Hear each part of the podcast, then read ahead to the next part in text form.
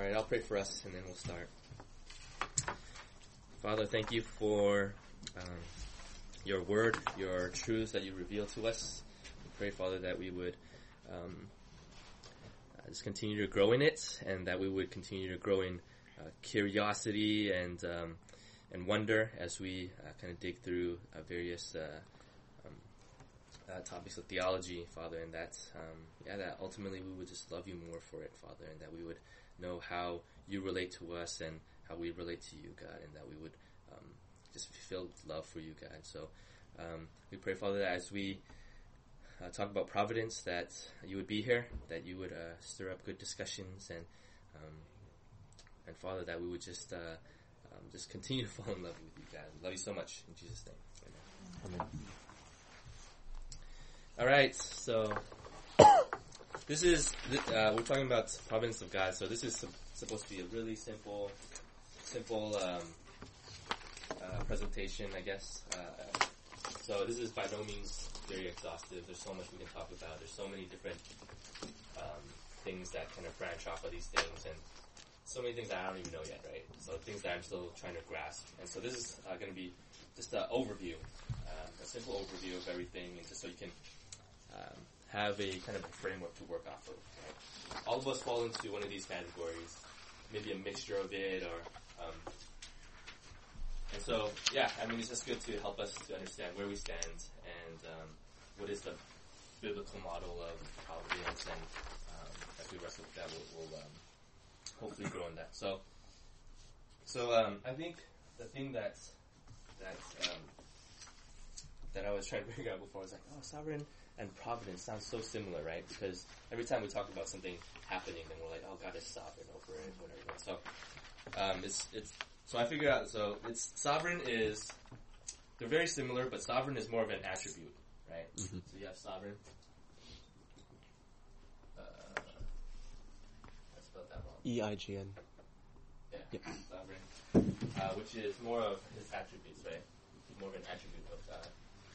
It means he's he's supreme, right? He's supreme. He's uh, the ultimate authority over everything.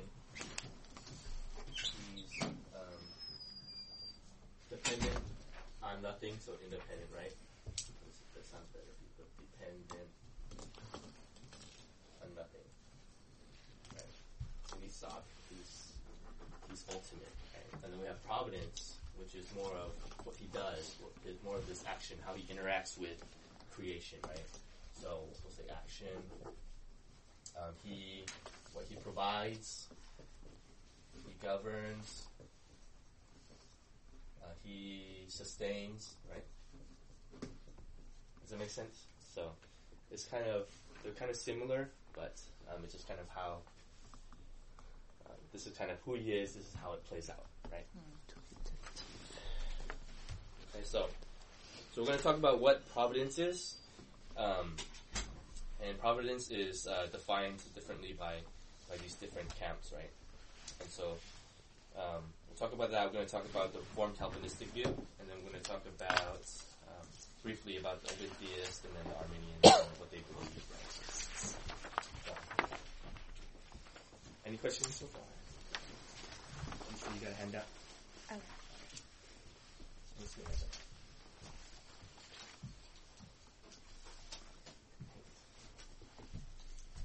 Um, okay. So I'm just uh, very briefly. This is kind of how I see. Maybe this is too simplistic and uh, even reductionistic, but let's let's let's do this. They say there's a reform, right? Uh, reform model. Here's the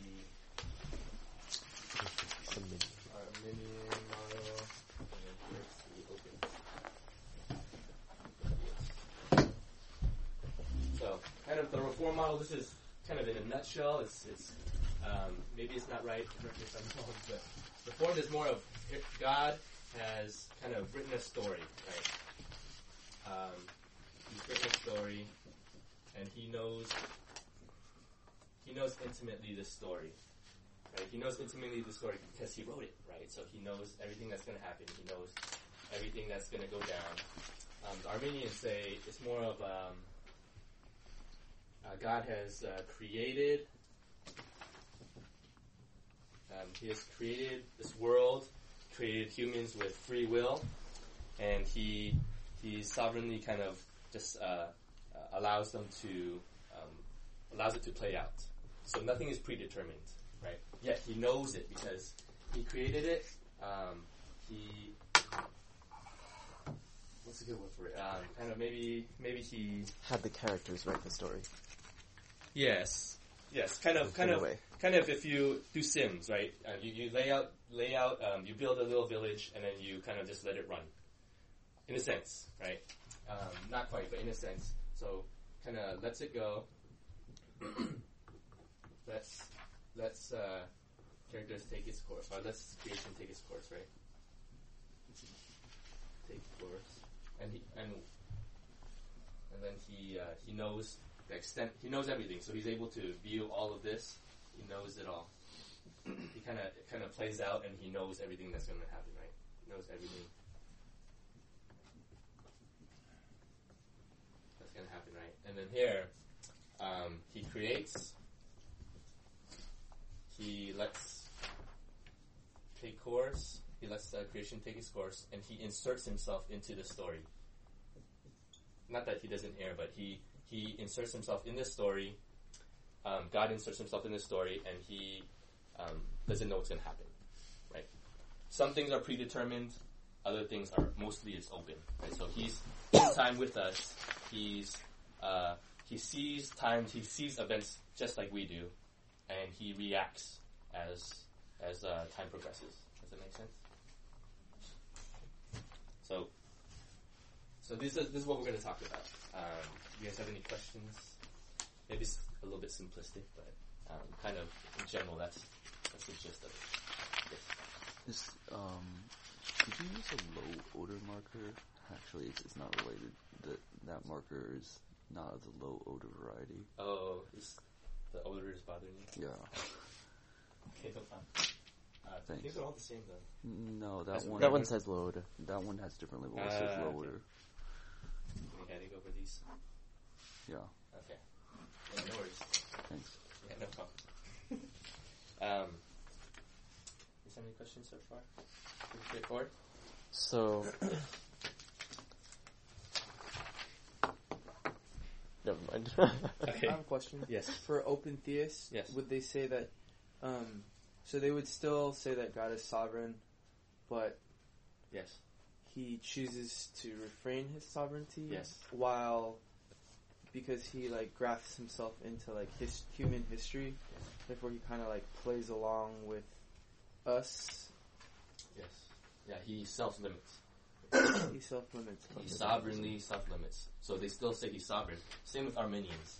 Um, they say because when we think of sovereignty, we think of a lot of times we talk about it in the kind of the classic understanding of of um, providence, right? It's like that he's in he's he knows everything. He's he does everything, right? And so we take comfort in that. But these guys, they say he's still sovereign. He's still um, he's still deeply intimate, but he he self limits. He's uh, yeah, that's, that's basically it. He self limits himself. What is what is the god of open theism, and how is he different from the god of Arminianism? As in, what attribute does an open Yeah. theist attribute to God? And how is that different from someone who's Arminian? That, Right, that, right. That's a different way of asking what's the difference between these Yeah, two. these are very close. The thing is that this one, God is um, he doesn't know the future. He he doesn't have his foreknowledge is. Um, they say that it's. And we'll talk about this, but they say that he's um, the God of the open theist. They he doesn't know the extensive um, history, all that's going to happen. Whereas Arminians understand foreknowledge and, and all these things as God has God is outside of time. He's both inside and outside of time. Here, God is only inside of time. He's not outside of time. So in this, sorry. sorry. Go. So in this model, um, they say that God knows everything that can be known, but they say that the future can't be known by anyone, including God, because it being the future is by definition not knowable.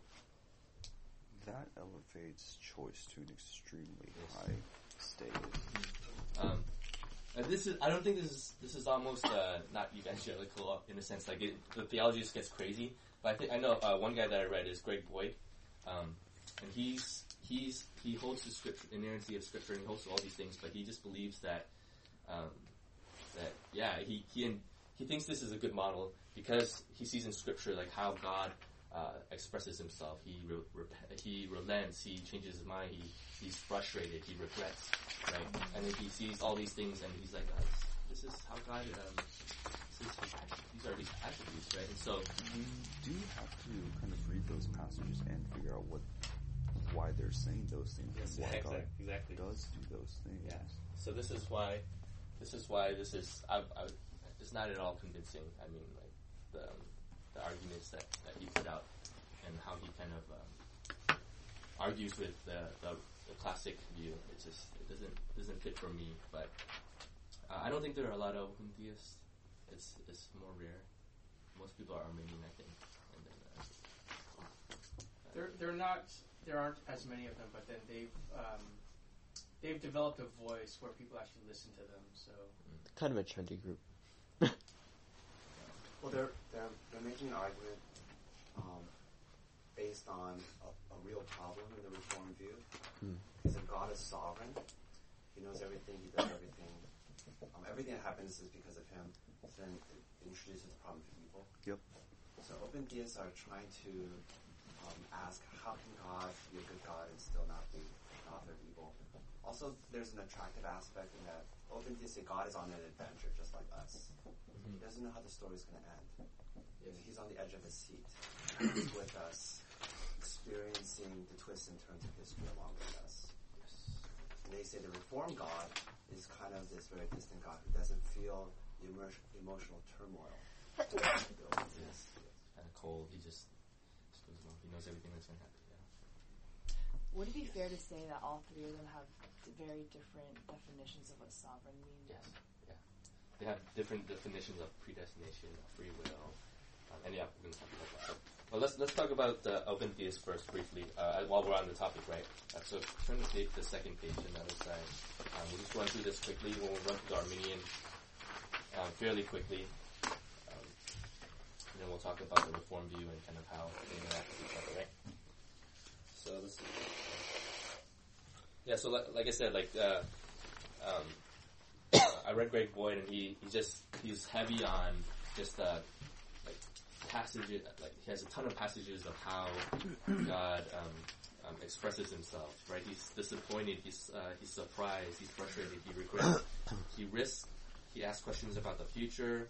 He tests people to know their character, changes his mind and action towards certain situations. And so, um, Greg Boyd and Open Theists, they take this to mean that this is God. This is actually how He is, right? Whereas um, these people here, they will say that this is how this is. I think it's what we call anthropomorphism, where it's just kind of how God expresses and relates to humanity, so that we understand Him in a certain way, right? Um, yeah, so he's he's uh, God operates in um, time and space. I would say only, right? He doesn't have this overview of what's going to happen. Nothing's predetermined whatsoever, right? Besides a few a few things um, that Scripture clearly teaches, right? So they say he's is partly predetermined, but mostly open, right? So future is mostly open. I think um, that the, the thing you mentioned about emotions is very, very important. Yes. Um, the Reformed view, so I'm being Reformed, I'm, I'm, I'm going to say it's correct. The Reformed view maintains the paradox. So God at the same time um, cannot suffer. He doesn't experience turmoil. He's not surprised. But at the same time, and this is the paradox, he also feels grief, sadness, um, joy, happiness. He, he, he has an emotion, rich emotional life. Open theist says that doesn't make any sense. You're just talking nonsense. He- How can he be both? So the open theist says, I want the, the emotional God. I want the God who feels deeply, who is crying with us, who suffers with us. And therefore, the only way you can get that God is you have to eliminate sovereignty. Yes. Yeah. Um, I think that's an extremely powerful argument. yeah. I want to hear your answer. Um, Well, answer, answer. yes. So like timeline wise, did it, open theism become um, kind of rise after Arminianism, kind of as a modification of Arminianism. I don't like, think it's that. that, emotion. Th- these things just kind of popped up. I, I mean, I'm sure there are always open theists, like from the beginning of Yeah. the church, right? It's just how, like, a It's certain- related, but it came out of a different Mhm. question. I think the, the open theist really was asking like, uh, you've heard this statement before, right? If you really love someone, you're not going to control them. Yeah. You're going to let them be. Yeah, they very much elevate choice and human free will, as do Well, Arminians. It, I it in some seems- contexts. Well, I was going to say that it seems like open theism comes from kind of a starts from a kind of a, a human kind of understanding, understanding of human how humans are, and Yeah. kind of says this must be how God is. Yes, yeah, very much so. Yeah, and um, and Greg Boyd's uh, just uh, his his arguments against you know predestination things like that. He is, is very weak. It's like uh, not at all to that, right? He's just trying to fit his view into into other passages that clearly teach God's sovereignty, God, you know, predestination and free will and things like that, right? So yeah, that's good. Um, Um, who, who wrote this? uh, open theist? No, Oh, no, the no. one I'm talking about? Yeah, the book you've, you've mentioned Oh, uh, four Greg or five Boyd? times now. Yeah. Greg Boyd. Yeah, he's he's like a pretty good proponent. I think I think Piper tried to get. Uh, Oh, Greg Boyd. I kept I kept thinking that you. I thought you kept saying Great Void. I'm like, uh, no, what what who who wrote this book called Great Void? this book not impossible. It's very, it's Go. a very short book. If you read it, if you want to learn more about that. No, I've already I've already read one. Okay. Open Theist. So I don't need to read another. Yeah. Um, cool. Uh, so, if you look at this uh, pages, then it's kind of um, I have one, two, three, four, five, six. I have each each uh, the Reformed, Arminian, and Open Theist. Uh, we're going to talk about the providence, foreknowledge, human free will, which we've been doing, predestination, evil, and dangers of this of this view. So providence is more of providence is all these things down under it. It's just that it's kind of more general, right? So God sovereignly sets the nature of things to be open. So they they say He's still sovereign because He He, he self limits, right? Like we talked about. Future is partly determined, mostly open. Uh, purposely chooses to limit Himself from predetermining and controlling the future. God is a God of risk and possibilities, right? So He He knowingly allows human free will to do its run its course, do its thing, right? Um, because He does not want to um, compromise human free will, in a sense. Does that make sense? Uh, foreknowledge, he determines some but not all of future. He's omniscient in the sense that he fully knows the present.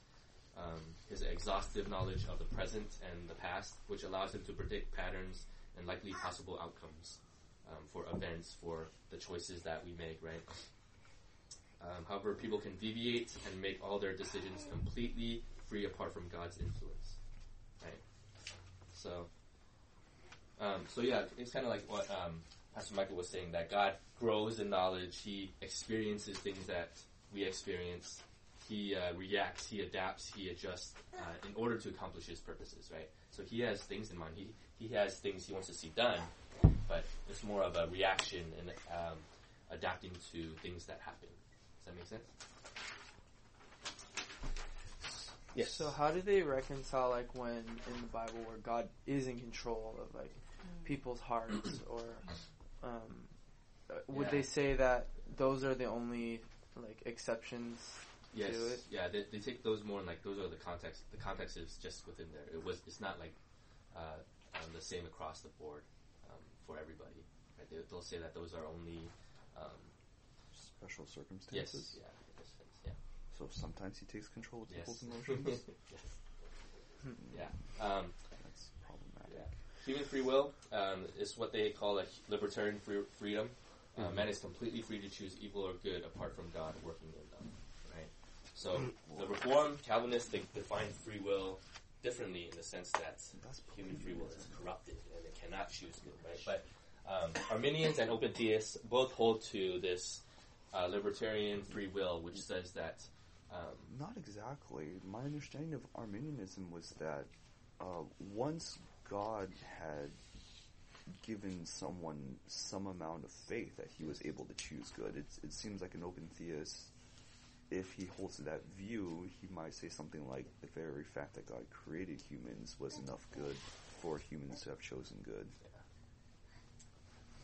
yes, Is that question, or does he just was that a statement? Well, is is that is that what you're in fact saying? Um, because what, what you're saying before is that what what it sounded like what you were saying before is that Arminianism and open theists, hu- in both views, humans have the exact same amount of free will. Right. Well. I, I guess uh, they kind of, um, um, yeah. What, how I see it is that they they hold to a libertarian free will, as do open theists, in the sense that um, they can, even though there is, in the sense we there, God God's grace gives grace to kind of in the entirety of humanity in the Arminians, right? That they are that they do have good, that they're able to choose. For this, I'm I'm not as So I guess the, theo- the, the the theological and philosophical construct is different, but the practical result is the same. That um, that for whatever reason, libertarian free will exists. yes. it, it is true that Arminians can have that um, can have that problem to their theology, and sometimes it can look like that. But the thing is, open theism seems to be compatible with Pelagianism, which is a condemned heresy by the church, whereas Arminianism seems to at least have a few defensible points in which it doesn't have that heresy. And that does mean that we can consider Arminians to be um, Orthodox Christians, whereas Yes. it is extremely pro- problematic to consider an open theist um, having that level of orthodoxy. So it it, it, it, it is significant. Yes. Yeah, I agree. Yeah. Um, yeah, um, and so I think like even um, evangelicals and, and even Piper was fighting about fighting against Greg Boyd to say that no, he's he can't be a part of orthodoxy, right? And so um, somehow he's uh, Greg specifically, maybe not perhaps um, all of the is kind of like a foot in the door, I guess. Um, so that's human free will. Predestination, God has predestined certain things to happen in a general manner. Um, meaning that um, he, God knows, God sees um, uh, the future in, in, in the sense that he's going to accomplish his will for the church, right? But he doesn't predestine individuals. He predestines that the church is going to um, um, you know, come to fruition and, and be consummated on the final day, right? And so uh, that's how he sees it. Very general, um, kind of a weak argument. Evil caused by human free will, obviously, right? Uh, dangers of this view: God might be seen as a weak God. Seems like he is neither omniscient nor omnipotent, right? Um, Dependent on probability. yeah. So, so this open theist Arminians. Let's run through really quickly. Um, uh, God solemnly sets the nature of humans. So very similar to open theists, he sets he says this is how human free will is. I'm not gonna um, tamper with this libertarian free will because ultimately choice. The, um, the choice of man is important. Like, like it would be crazy. Arminians say it would be crazy for, God to, um, to, you know, to, to choose people in the sense that um, they cannot choose. Does that make sense? So, so, so if you look down, let's see. If you look down at free will, people are free to choose good or evil. Those who choose God are elect. So they explain predestination and and uh, those who are elect as he sees it in time, right? So here's let's say this is a timeline, right? Here's God. Um, here's here's us choosing like at different times, right? Mhm. He's able to look at the all of all of time, and he says, okay, this guy's going to choose. Like Harry's going to choose at this point, so so he's elect. Makes sense. Whereas um, the Calvinist, the Reform, will say, here's time. God is. God sees all of time as well. and He's intimate with time, but He has written the story. So He's written the story. He's decreed all things. He has determined predetermined all things, and He has chosen Harry here. So He, the elect are here because He's He chose them. He chose. Whereas here, we choose. Right? So, so the understanding of predestination, the understanding of um, the elect are, in a sense, kind of defined differently because out from this view, from these two different views. So really, graphically, um, you could say that in the Arminian scheme, you become elect along the timeline. In the Reformed view, the elect are actually the the number of the elect are actually outside of the timeline. So you kind of have the word elect written between God and the timeline, and people choose to follow God at certain points on the timeline, but their election actually stands um, completely outside of that timeline. Yes. You guys have any questions before? Pretty clear.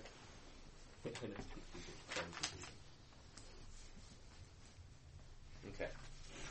So this is just really quick. Uh, I know we spent a lot of time on that, but we'll talk about the rest of the time we're going to spend on kind of the the Reformed Calvinistic view. This really believe, and this is, I'm, I'm so convinced of this. I mean, I. Uh, if you want to read um, anyone from the Arminians, uh, Jack Cottrell, he's a good theologian for the Arminians. He's a he's a good read. Um, but yeah, it just wasn't convincing. Olson, Oden, Yes, a lot of a lot of good Arminian. Arminius himself. Yes, um, it's not convincing, but yeah, I mean, um, yeah, it's this. You know, this is very simplistic, very, not exhaustive. So, uh, do your studies and, and try to figure that out. So, for the Reformed Calvinistic view, if you turn back to the first page.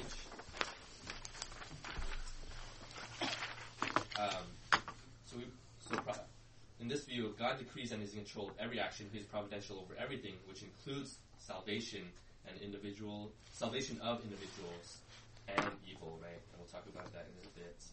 Um, touch on a couple of verses uh, really quickly. Um, if you look at Proverbs sixteen thirty three, even the seemingly random things are of God. Right, Proverbs it says, "The lot is cast into the lap." Um, but it's every decision is from the Lord. So the lot is kind of like um, a roll of the dice, right? It's, it's random, supposedly random, but even random things are decisions, are, are, are from God, right? Um, Daniel 4.35, if you look at the bold, he does according to his will among the hosts of heaven and among the inhabitants of the earth. He, what's he going to say?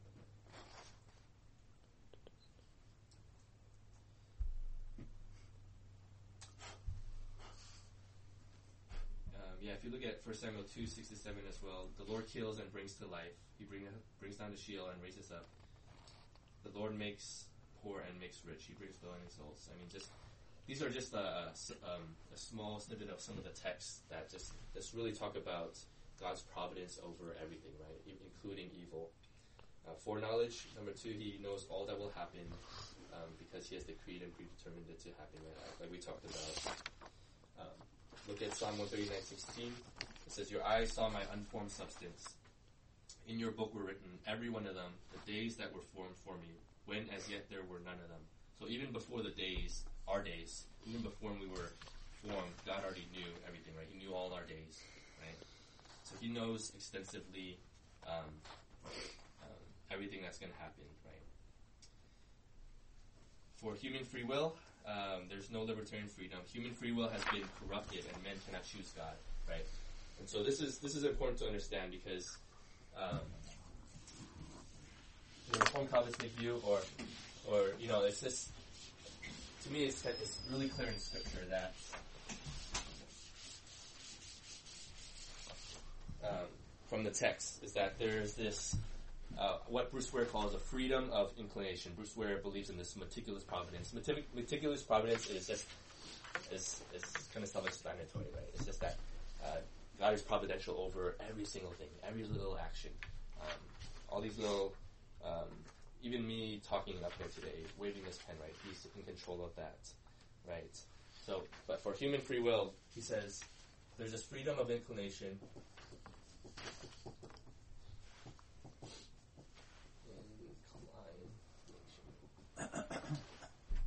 That says that we will human human beings will always choose what they most desire, right? Does that make sense? But Bible says that uh, sinful men can never choose God. They can never choose good in a real sense, right? We're always going to choose evil because of sin, right? Because of our sinful natures. So, um, do we have human free will? Yeah. I mean, we, we, we, we live it out. We have, in a sense, a free will. But our free will is limited because of sin. Does that make sense?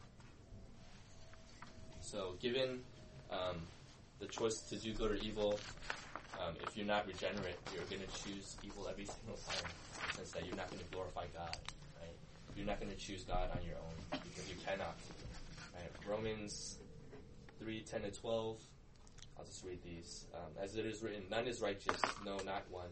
No one understands, no one seeks for God. All have turned aside.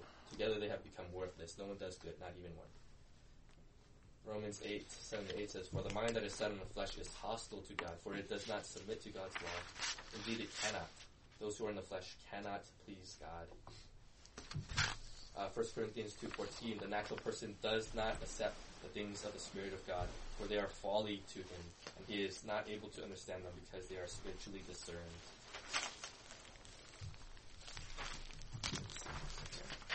Does that make sense? Yes, you. Um, so, in terms of God's providence over evil, Mhm. um, is it that He does have the power to stop evil, but He chooses not to, and chooses like to?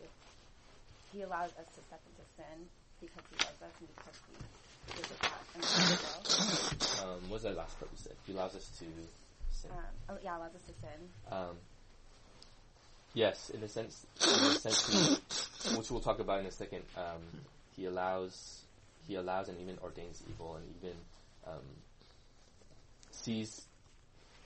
It, it's, it's not that he is part of sin; that he Right. tempts us, right? Because we're going to talk about that in a second. But he, um, um, yeah, he's sovereign over even that, in the sense that, um, how do I explain it? And so He chooses not to intervene, though. Are you, Yeah. This is the this About- is referring to the About our sin, yes. the reform. So uh, my understanding is that uh, there is um, God allows us to act in our out of our own will, um, but when when we act in goodness or when He stops us from from doing evil, that's Him. Um, that that's Him exercising His um, His sovereignty over us and he's he's saying whatever natural inclination you have towards this evil thing, um, I'm going to I'm going to act on act for for my own sake so that you do something good instead. Um, it's like I, I think um, and this is I think this is an example we've used in the past is the reformer understanding. If you want to put it in an illustration, is um, let's say there, there's a little girl who's running towards the running out onto the street, and this she's exercising her free will um, running onto the streets with uh, traffic right there is a bad thing. Um, but because God is loving toward, or because the Father is loving towards His daughter, He is going to step in and and um, uh, and I guess in a, in a sense violate her free will so that she doesn't run onto the streets. Um, so this is how God acts when it comes to this sort of stuff: is that He um, He does step in and He does he does uh, work. Okay. Because then the, always the question is, well, how do you, like, how does God choose who He's going to step in for? And is that that's just something we'll never know?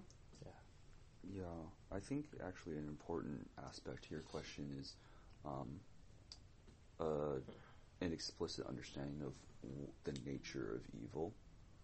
Um, and I think I used I used to have this um, understanding of evil in which I I believe it was kind of this absolute abstract quantity. Like, did God create this thing called evil? Like this thing called evil, or did He not? And uh, kind of more recently, the the definition of evil that I have, and I think it's more orthodox now, is that um, evil is parasitic. It's it's not kind of good versus evil. It seems that orthodoxy seems to indicate that good is is or sorry, bad evil is ruined good. It's good gone bad. It's moldy bread. It's not, you know, apples and grapes. It's moldy bread or just good bread. And that evil can't exist without good. That seems to be the view of orthodoxy. That, you know, um, if you will, the devil was created. It's not like, you know, in the beginning there was a yin and there was a yang. It was in the beginning there was God and He created all things, and so, and some of those things went bad. And so this definition of evil that I have is more like good things that were used for the wrong reasons, or good things used to excess or to um, or too little, or done at the wrong time. And in fact, um, my my view of what happened in the garden, the nature of the tree of good and evil, uh, of the knowledge of good and evil, uh, reflects that. And that, that kind of goes off in, in, into a slight rabbit trail, so I'm not going to go there right now. Um, Yeah. but I think that that's an important aspect of the discussion. Yeah. Um, uh, let's look at some of the texts briefly, and then we'll, we'll touch on some of the things of how how evil is, right? So, um, if you look at um, under evil, so predestination, we know we're, we're, we already talked about that a lot, right? Just uh, how God predestines us. Um, so let's look at evil. Um, Isaiah 45, 7 and Deuteronomy are pretty good texts of how of how God um, how evil comes about, right? It's not that He creates evil in a sense, but that He He um, allows it, right? And we'll talk about that in a second. Uh, Isaiah 45, 7, it says, I form the light and create darkness. I make well-being and I create calamity. Uh, Deuteronomy 32, 39 says, um, uh, says, I kill and I make alive. I wound and I heal. And there is none that can deliver out of my hand. Um, and so, oh, Genesis 50, 20. You meant evil against me, but God meant it for good. This is the story of Joseph and his brothers, right? His, jo- his brothers, um, they wanted to sell him to slavery and they wanted to kill him at first, right? But they sold him to slavery and just all this bad stuff happened to him, right? And at the end, he um, he he meets up with his brothers. Even now that he's like under Pharaoh, he's super powerful, and now his brothers are scared of him, right? Like he says, "You meant evil against me, but God meant it for good, right? So that He could deliver the people." Um, Romans nine twenty to twenty three. Um, let me just read this. Uh, but who are you, O man, to answer back to God? Will that is mo- will what is molded say to his molder? Why have you made me like this? Has the potter no right over the clay to make out of the same lump one vessel for honored use and another for dishonorable use? What if God, desiring to show his wrath and to make known his power, has endured with much patience vessels of wrath prepared for destruction, in order to make known the riches of his glory for vessels of mercy, which he has prepared beforehand for glory? I don't know. That's I mean that's kind of a haunting text for me, right? Because it's hmm. saying that in order to show his glory to those that he has called, to his elect, to those who he has prepared for for glory, he he prepares vessels of wrath, right? Right. So to show his justice, to show his, um, show all you know the attributes that we would know otherwise not see, right? And so, um, in a sense, is that fair? Um, when we talk about fairness, um, we've, we've said this so many times, right? Fairness is that we're all condemned, right? We looked at all the text of um, the text with our human free will, right? How we're so corrupt, how we cannot choose God. Like all of us are, all of humanity. There is nobody that is righteous, right? So we're all condemned uh, uh, to eternity in hell. But um, so we cannot say that that that is not fair, right? If God decides to save some and not save others, like who are we to say that? Oh, that's not fair, right? Um, and so I think for me, I, I've I really, even though it's hard to grasp, I've really appreciated um, this under, biblical understanding of how God um, works with evil and predestines us. It has made me appreciate grace that much more, right? Because I'd be like, oh, I could have been one of these these vessels prepared for for destruction, right? But but I'm not. You know, we're not. Right? God has elected us. God has saved us, and um, I think I think this this view is tough because it's like, no, that can't be right. How can God like? How can God say say our our friends are going to hell and say that we um, are not? Right? Why would He do that? Right? And we don't know. The ultimate answer is we don't know um, because it doesn't say in the Bible. But what do we know of the Bible? Right? And know we know that He is sovereign. We know that He is uh, that He elects, He predestines. We know that He is in control and even ordains evil. Um, and um, we know that that he's we know all of his attributes. We know he is good. He is holy. There's no evil within within him. Um, if you look at, but God is neither evil nor responsible for evil. Some of the text down here, just just read that. It's, it's, we I we know clearly that God is not evil, right? The important part of the system Yes. is paradox. Yes. Um, if you're trying to resolve it in your mind and make sure everything is, um, fits and logically flows, you're approaching it incorrectly. Mhm. Um, if it doesn't seem to work out, then you're understanding it correctly. Because it's a paradox. God ordains and decrees evil because he's in control of everything. Nothing happens without his control, and yet God is not morally responsible. He is not at fault for the evil that he allows. So how can those two things be simultaneously true? Mystery. It's a Yes, mystery. it's a It's a mystery. paradox. So this is So, so I think paradox actually, and I've come to appreciate this more deeply lately. Paradox is one of the central features of Christianity. If you can't handle paradox, you can't be a Christian. Paradox is central to Christianity. and and how some some theologians have explained this, Reformed theologians have explained this. It's more philosophical because we don't ultimately we, we it isn't, Scripture doesn't say clearly and exhaustively how this happens, right? Right. It just happens, right? And so this is all in the Bible, all of these things. How do we hold to it? It's paradox, it's mystery. But at the same time, we cannot neglect. We cannot say that God does this. We cannot say that God does this because we cannot grasp it, right? We said, oh, God can't. Um, um, he cannot uh, violate human free will. Like that's just you can't do that, right? But where you know it, he does that in the Bible, right? He does that clearly. He does that often. He he does all these things right here, and so when I read my Bible, I see all of these things. And as hard as some of these texts are to read, um, and so, a lot of times I don't understand it. Um, this is it's, it's there, right? These are the truths revealed to us.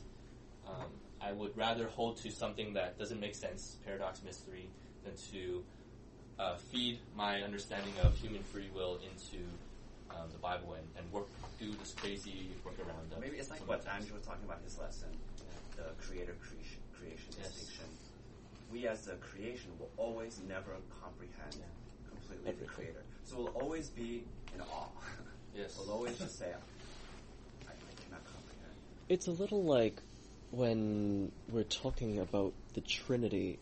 Yes. It's not that the Trinity is contrary to logic. Um, so theologians looking at the Bible have, you know, have seen that the Bible says that God is one, but the Bible also teaches that there are three persons. Um, and knowing that, they haven't been able to explain how that all works, but in order to safeguard those truths and to maintain that that's not logically inconsistent, the fathers of the church have um, have tried to put it in certain um, terms of Greek philosophical language. So they'll say that God is one ousia or one um, one, one, one substance, um, but he exists. Um, the Father, the Son, and the Holy Ghost are three. Um, Persons, but you know it's really Persons, funny 'cause people you mentioned substance. something interesting, like language, right? Like what is substance, what is persons? Right. They never even define it. It's, it's a so little bit hard. Yeah. originally, these these terms in Greek philosophy were actually used in a very a, a, a very similar manner, but because of the um, because of the things that that had to be said, they the the theologians were saying, well, they, they they were using these different words to say, well, these are different things. We don't really understand what the difference is exactly, but there is some kind of difference. So then God isn't one and three in the same respect, because otherwise you would be saying that one was equal to three, which would not work. Yeah. And ultimately, I, I think like if we look at the last section where it says like why why does it matter, um, this has helped me like significantly in understanding evil, right? Um, uh, everyone, Arminians, open theists, and people with a libertarian free will, like they say that God cannot ordain. He does not. He's not in, responsible for evil. Like we believe that too. But in a sense, we believe that uh, Reformed view believes that God is he, he, does everything, right? He's providential over every single thing, even evil, as hard as that may sound. But ultimately, that comforts me because, and I've said this like many times in uh, past Sunday schools, like ultimately, I know I didn't do that, but it, it's, it know, we know that um, God is in control of it. Underlying every single action, God is in it. Um, even through death, even through like uh, um, all these bad things that we cannot, you know, we don't even want to think about.